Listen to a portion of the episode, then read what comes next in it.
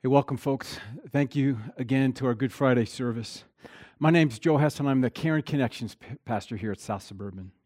Um, there's a phrase pastor types throw around this time of year. I, have thrown it out too. Um, maybe you've heard it. It's Friday, but Sunday's coming. It's Friday, but Sunday's coming. It's a, a reference to Good Friday and then ultimately to Easter. The first time I heard this phrase, it was, a, it was in a short story about a young couple that were trying desperately to start a family, but couldn't. The couple would try and try to get pregnant, nothing. Friends of theirs would seemingly just think about having a baby and it would happen, but they struggled. They really struggled. And there were several times when the woman would get pregnant only eventually to miscarry. And the woman was sharing the story. The woman who was trying to conceive a child was telling the story. And as she shared her story, after each false start, after each time the couple thought they were going to have this baby, when there was a seed of hope that maybe, just maybe, this was the time they would have the baby, then they would lose it. And the woman would share this phrase as she was sharing the story It's Friday, but Sunday's coming. It's Friday, but Sunday's coming. She was pointing us to this Friday, Good Friday, the day we remember the first Good Friday, Jesus going to the cross, to the crucifixion, to his death. It's Friday, but Sunday's coming.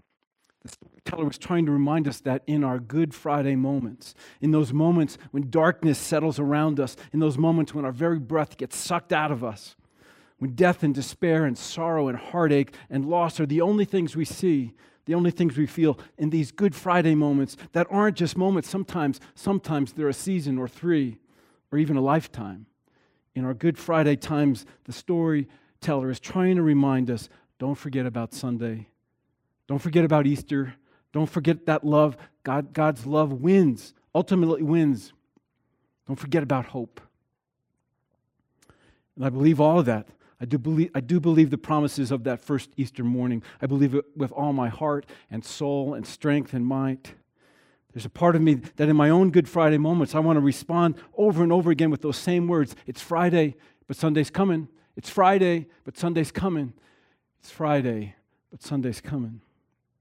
And push past the pain of my own Good Friday. Take four ibuprofen before I go to bed on Friday night and not wake up until Sunday morning, hopefully, prayerfully feeling better then. But I don't think that's how it works. That's not how Good Fridays work. And as much as we may want to go over it or under it or around it, the only way to go through our Good Fridays is just that to go through it. The night before that first Good Friday, Jesus, in all his humanness, as he sees in his heart how this Good Friday is going to play out, he comes to the Father and prays this prayer of prayers Father, Abba, Daddy, Pop, is there any other way to do this? Is there any other way? Please, Dad, please. And in the silence of that night, Jesus gets his answer and whispers back, Not my will, Lord, but yours be done. All of us deal with Good Friday moments or Good Friday seasons, but this year, this past year, it just seems like it has been one big, long, stinking Good Friday from the impacts of COVID and the lockdowns to all that followed this past year to a week ago Monday when folks went to the grocery store to buy Cheerios and bread and the unthinkable happens. In today's Good Friday service, we're going to share with you the seven last words or phrases that Jesus spoke to us from the cross, words recorded in the gospel stories. These words of Jesus are often woven into a special service on Good Friday called a tenebrae service or a service of darkness. We're borrowing parts, borrowing from parts of that service to, to put this service together. After each word from Jesus on the cross, I'll share a, a reflection on, on that word. And then Leela will then share some music for our, for our own time of reflection. And then we'll begin one at a time to extinguish the seven candles that are lit here on the altar table, slowly leading us toward the end of Jesus' earthly life, when finally the last candle is put out and we enter into darkness. We invite you to lean into these stories as much as you can. Lean into these stories and let them touch your heart. This is Jesus' first word from Luke's gospel. As they led him Jesus away, they seized Simon from Cyrene, who was on his way in from the country, and put the cross on him and made him carry it behind Jesus. Two other men, both criminals, were also led out with him to be executed. When they came to the place called the skull, there they crucified Jesus, along with the criminals, one on his right, the other on his left. And Jesus said, Father, forgive them, for they do not know what they are doing. Last year at this time, we were entering our second month with COVID 19.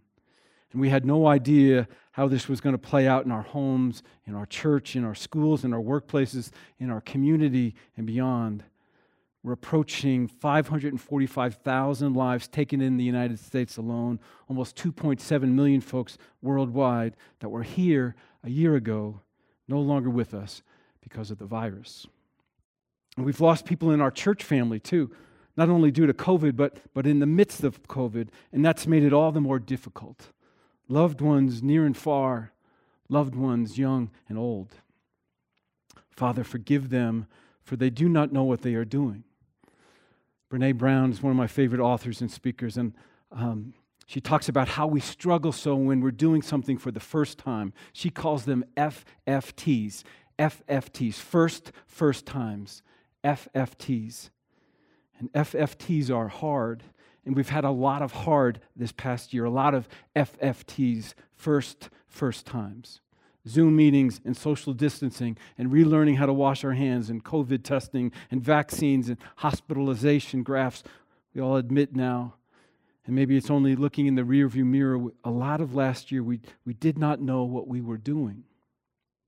Father, forgive them. Father, forgive them, for they do not know what they are doing. And I'm thinking in view of all that's happened this past year collectively, worldwide, nationwide, statewide, citywide, community wide, in our church, in our individual homes, in our lives, in my life. From events in Denver this past summer to the storming of our Capitol to what just happened up in Boulder a week ago, there's a whole bunch of this forgiveness that we need down here from the Father. Jesus' whole mission, his whole mission on earth, summed up by that one line Father, forgive them. And the them is us, not just the soldiers or the crowds that shouted, Crucify him, crucify him. The them is us, because we are broken, all of us, sinful, knuckleheads. The them is me too. It's personal. Father, forgive them. Father, forgive us. Father, forgive me. Forgive me. Jesus' first word from the cross, Jesus' prayer for us from the cross Father, Forgive them, for they do not know what they are doing.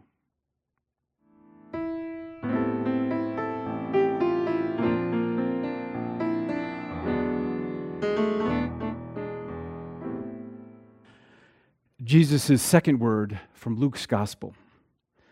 The people stood watching, and the rulers even sneered at him. They said, He saved others, let him save himself, if he is the Christ of God, the chosen one. The soldiers also came up and mocked him. They offered him wine vinegar and said, If you are the king of the Jews, save yourself. There was written a notice above him which read, This is the king of the Jews. One of the criminals who hung there hurled insults at him. Aren't you the Christ? Save yourself and us. But the other criminal rebuked him. Don't you fear God, he said, since you are under the same sentence? We are punished justly, for we are getting what our deeds deserve. But this man has done nothing wrong. And then he said, Jesus, remember me when you come into your kingdom. And Jesus answered him, I tell you the truth, today you will be with me in paradise. Jesus hangs now from the cross, six inch spikes nailed through his hands and his feet to hold him there. What was left of the skin on his back after the beating and scourging last night now rubbed raw from the rough hewn wood of the cross. It gets personal here. These kinds of things, they're, they're a public shaming, a crucifixion or two or three. It drew a crowd. Some wanted to, to see the blood, the anguish, the pain on these criminals' faces. And some, I'm sure, couldn't believe this was happening. Wasn't this Jesus? Didn't we just welcome him into the city last week with the victor's parade, palm branches, and shouts of Hosanna, Hosanna in the highest? Blessed is he who comes in the name of the Lord. And now this was happening. And there was a crowd mentality, an angry crowd. Folks got swept up into it like a rip current they couldn't fight. The people stood and watched. Some wanted to turn away, but they couldn't. The sharks were circling, the rulers, the ones in charge, the, the leaders of this angry mob. Really, it was the holy people, quote unquote, the chief priests and the teachers of the law. These guys that had been threatened from the beginning by this Jesus, the ones who wanted him eliminated, they make it personal now. As Jesus hangs from the cross, they shout at him. And I'm thinking Jesus hears every word. That's their intent. We got you now. We got you good. And they turn to each other and prod the crowd along, poking, poking, poking with their words now, challenging Jesus and everything he stood for as they spit out these words. He saved others. Let him save himself if he really is the Christ, if he really is the chosen one. And the soldiers join in. If you really are the king, the king of the Jews, we challenge you. Save yourself. A real king would never let this happen. It's all personal. It's first the crowd and then the soldiers. Now the criminal to his left, angry and hurting and troubled, he jumps in too, just like us sometimes when we are angry and scared and hurting how hurtful we can be with our words, with our actions, insult upon insult. I'm going down and I'm going to drag as many folks as I can with me. I'm going to make life for you as miserable as it is for me. But the criminal on the right, in the midst of the chaos, he's watching all of this. He's struggling too, hurting and angry and scared. He reaches out to Jesus and prays this simple prayer Jesus, remember me when you come into your kingdom. Jesus' second word from the cross I tell you the truth, today you will be with me in paradise. Words shared by Jesus in response to the thief's request, promises shared with us when we pray those same words Jesus, remember me. Words of hope and promise in the midst of our own struggles.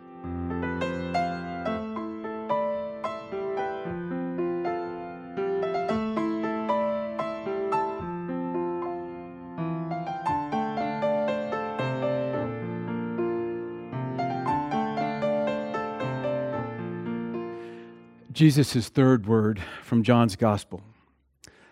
Near the cross of Jesus stood his mother, his mother's sister, Mary, the wife of Clopas, and Mary of Magdala.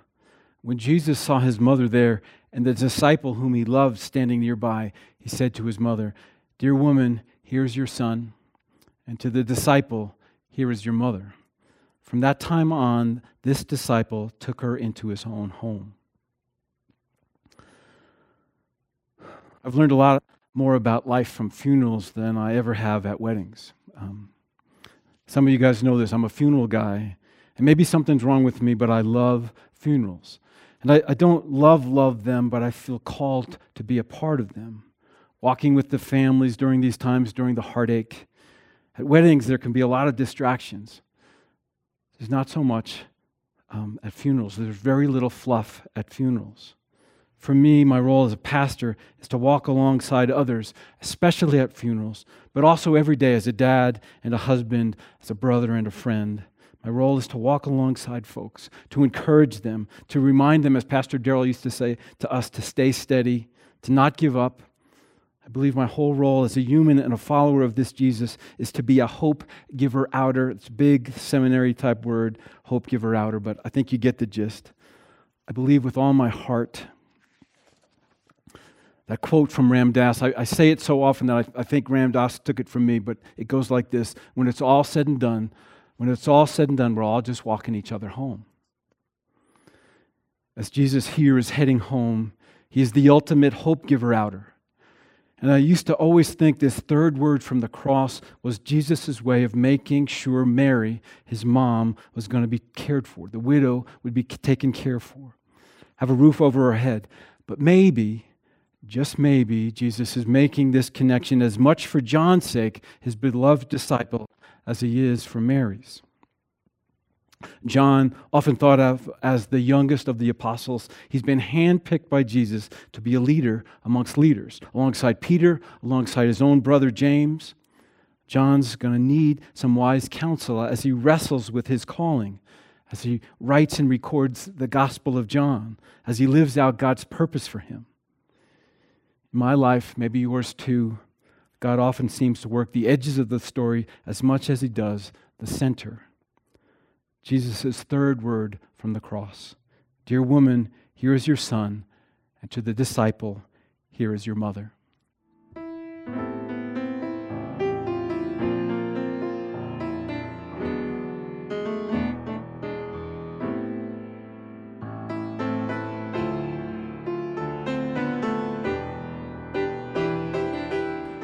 Fourth word from Matthew's gospel.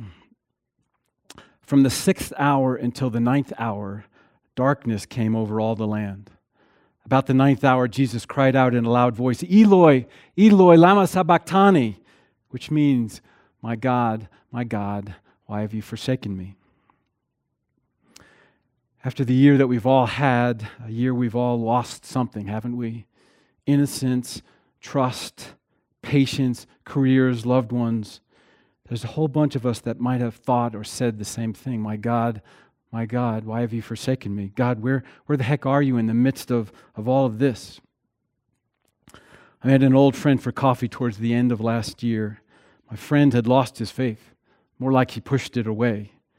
As long as I had known him, he had this strong faith in this really unique way of articulating it, a way that, all, that often surprised me and stretched me. And here we were talking, and he said he, wasn't buying it anymore. With his words, he claimed he was fine. But underneath, I sensed a deep tension, a defensiveness. And I had a knot in my stomach the whole time I was with him. I wanted to argue with him, I wanted to defend God. But I checked my, my record and remembered, oh, yeah, that's right. I'm O forever in arguing anyone to Jesus. So I just listened. I met this friend again for coffee a month or so ago. And this time, because of COVID, we couldn't meet inside and we drank our coffee outside and shivered the whole time but the conversation was warmer. He seemed softer now, not so defensive of his unbelief. My friend, he may feel forsaken, but he is not forgotten. Mary, as she watched her son suffer, the story reminds us she was not alone. The story says she had two dear friends and a sister with her. They join her because Mary needs them, needs them to cry with her, to grieve with her, not to be perfect by any means, but to, to just be present. They showed up. And as they stood at the foot of the cross, as they saw Mary's heart breaking, a mother's heart breaking, they too were wondering, God, God, where are you in this? But maybe with the faintest of a whisper came from deep within their souls, words they couldn't even articulate at the time, but the whisper is there I am in you. And I steal this from Lysa TerKeurst. Sometimes when you can't find the footing with your own faith, you just have to go stand on someone else's. Jesus' fourth word from the cross My God, my God, why have you forsaken me?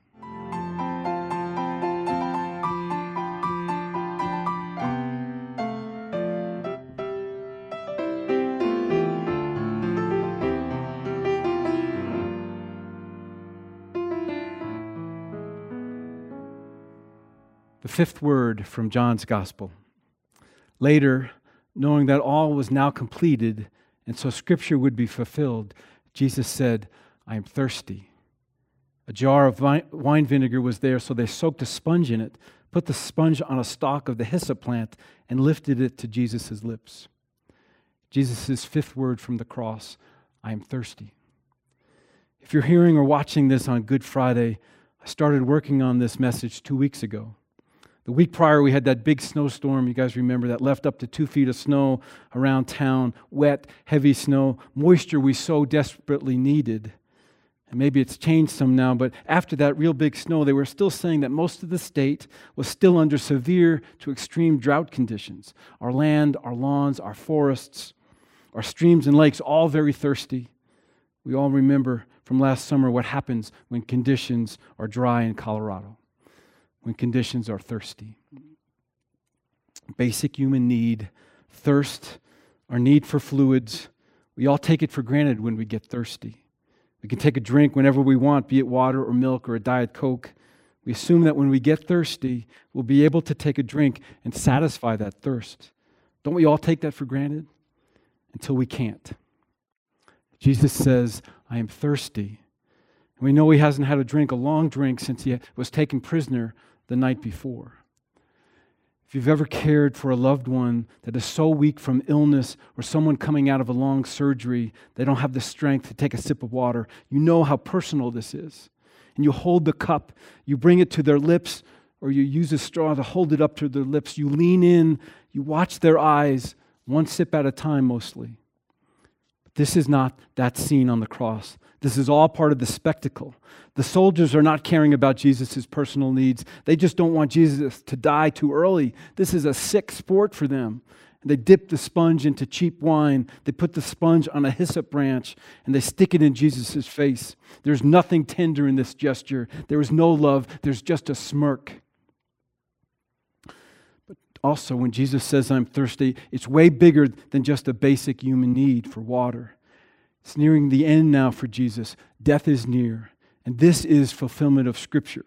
This helps tie the stories together, the, the Old Testament story with the New.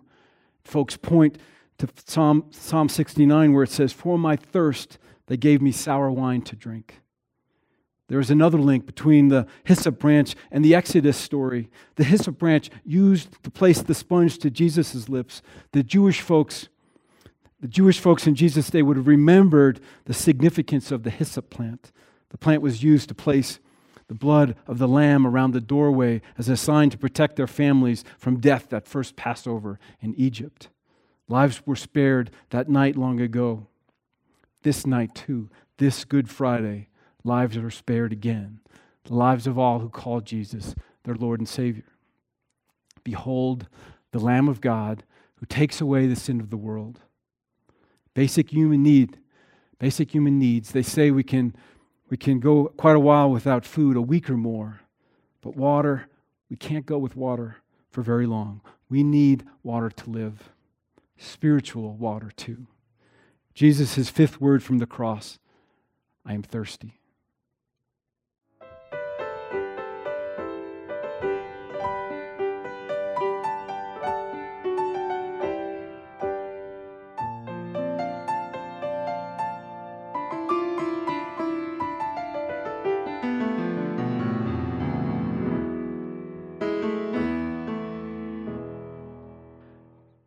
Sixth word is from John's gospel. When Jesus had received the drink, Jesus said, It is finished. And I want to break the tone of Good Friday just for a second. Um, sometimes we all need a break from our Good Friday moments, don't we? It's a Peyton Manning story. Peyton Manning's first Super Bowl with Denver. As much as I want to forget it, I remember it so well. Um, Jacob, our son, came home from college that weekend. He, su- he surprised us so that we could watch the game together. It was our thing to watch the Broncos, especially when Peyton Manning came. And I know some of you remembered this. We were playing Seattle Seahawks. I think it was the first snap of the game. Broncos were in shotgun. The ball goes over Peyton's head on the first snap. And it was downhill from there. We got thumped, embarrassed, could never get anything going. I remember Peyton Manning coming on the Dave Logan show the week after and apologizing to us, the fans, for the game they played. As die-hard Broncos fans, it was tough to see and painful to watch, painful to endure. Back to the Good Friday story. In the world's eyes, this whole thing, Jesus going to the cross, dying on the cross, it has been such a spectacle. From last Sunday's Palm Sunday Super Bowl to this, wow, wow. A lot can change in a week. What a week. It is finished. It's over. Turn out the lights. Let's all go home. Jesus, his biggest fans, the, the, the disciples scattered, just family, and a couple of friends left to pick up the pieces. In the world's eyes, in our human judgment, in our earth, from our earthly perspective, Jesus' six words from the cross, it is finished. It's not out of victory, it's out of defeat. What was the charge? What was that charge that was put over Jesus' head? Written in several languages so everyone would know King of the Jews? Some king he turned out to be. The Christ, the anointed one, the Son of God. Ah, that's a mouthful, isn't it? What a week. What a week. Jesus' sixth word from the cross it is finished.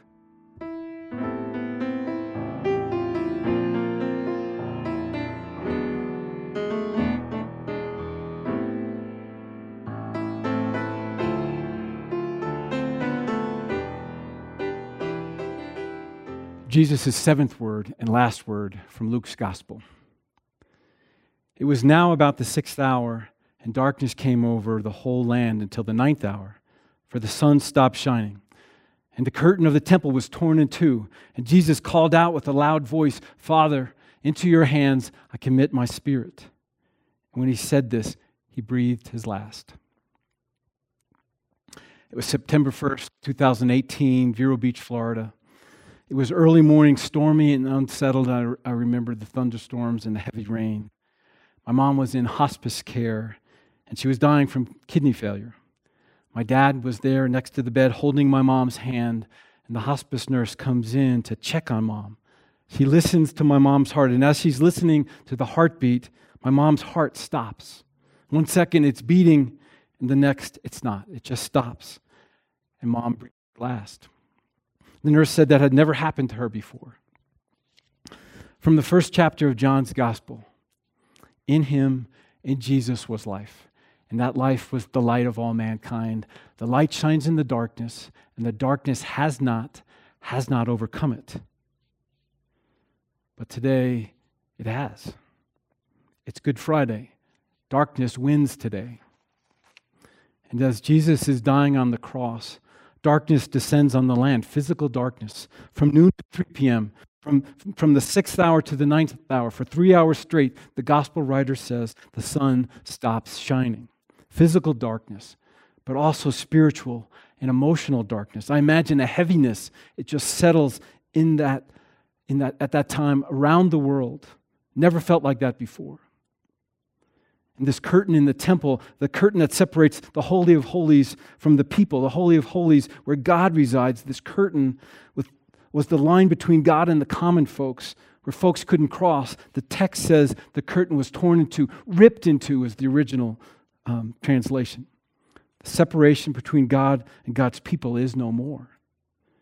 And then, right before Jesus, breathes his last, he shares this final prayer with us Father, into your hands I commit my spirit, I commit my life, I commit my breath. If you've ever had the opportunity to be with a loved one in the last moments of their life, it is always, always holy ground. For me, it seems that the veil between us and heaven gets very, very thin. It seems you can almost see right through it. It's a holy place, but it's a really hard, hard place to be. Father, Jesus' words Father, into your hands I commit my spirit. The ultimate prayer of faith and trust. Here you go with my most precious, what's most precious to me. I place, I place in your hands, Father. There's no turning back now. There's no turning back. And there's nothing easy about stepping into God's Good Friday story, but we do it to remember, to truly remember how much God, in and through his Son, Jesus, loves us.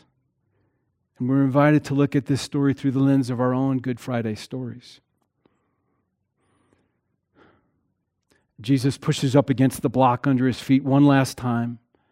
Jesus struggles to take that last, last breath, and then it's finally over. Finally. Fine. Dead silence. Death. Jesus' seventh word from the cross Father, into your hands I commit my spirit.